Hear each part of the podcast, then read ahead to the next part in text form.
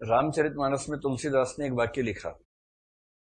आपने सुना ही होगा कि ढोल गंवार शूद्र पशु नारी, सकल ताड़ना की अधिकारी।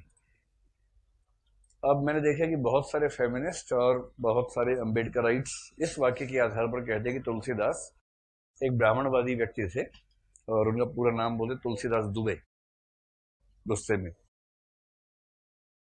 तो बात तो सही है कि अगर कोई व्यक्ति कह रहा है, जैसे तुलसीदास ने लिखा कि ढोल गंवार, शुद्ध पशु नारी, सकल ताड़ना की अधिकारी।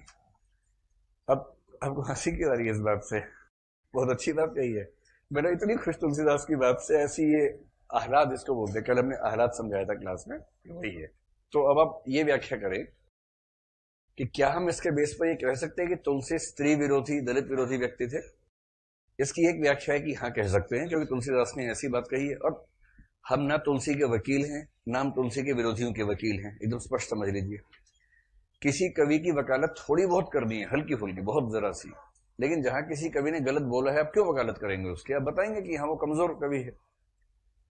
लेकिन एक पक्ष यहाँ पर और है। वो पक्ष ये है कि ये कथन जिस सिचुएशन का है, वो सिचुएशन ये है कि राम ने समुद्र से रास्ता मांगा। तीन दिन तक रास्ता मांगते रहे। तो बहुत विनम्रता से, लक्ष्मण कह भैया, उठो, मरते कम वक्त को। राम कह चुप। अब प्रार्थना करेंगे, विनय करेंगे। तीन दिन तक निवेदन किया, पर समुद्र माना नहीं। अंत में राम को क्रोध आया, और जब क्रोध आया तो बाण अपना यूँ प्रत्यंचा चढ़ाई। तब समुद्र को लगा, बाप रे बाप, मर गए हम तो। तो समुद्र तुरंत बाहर आया, और जब आदमी डरा हुआ होता है तो हड़बड़ी में कुछ बोलता रहता है। उसी हड़बड़ाहट में उसके मुँह से क्या निकला है? ढोल गंवार शूद्र पशु नारी, सकल ताड़ना की अधिकारी।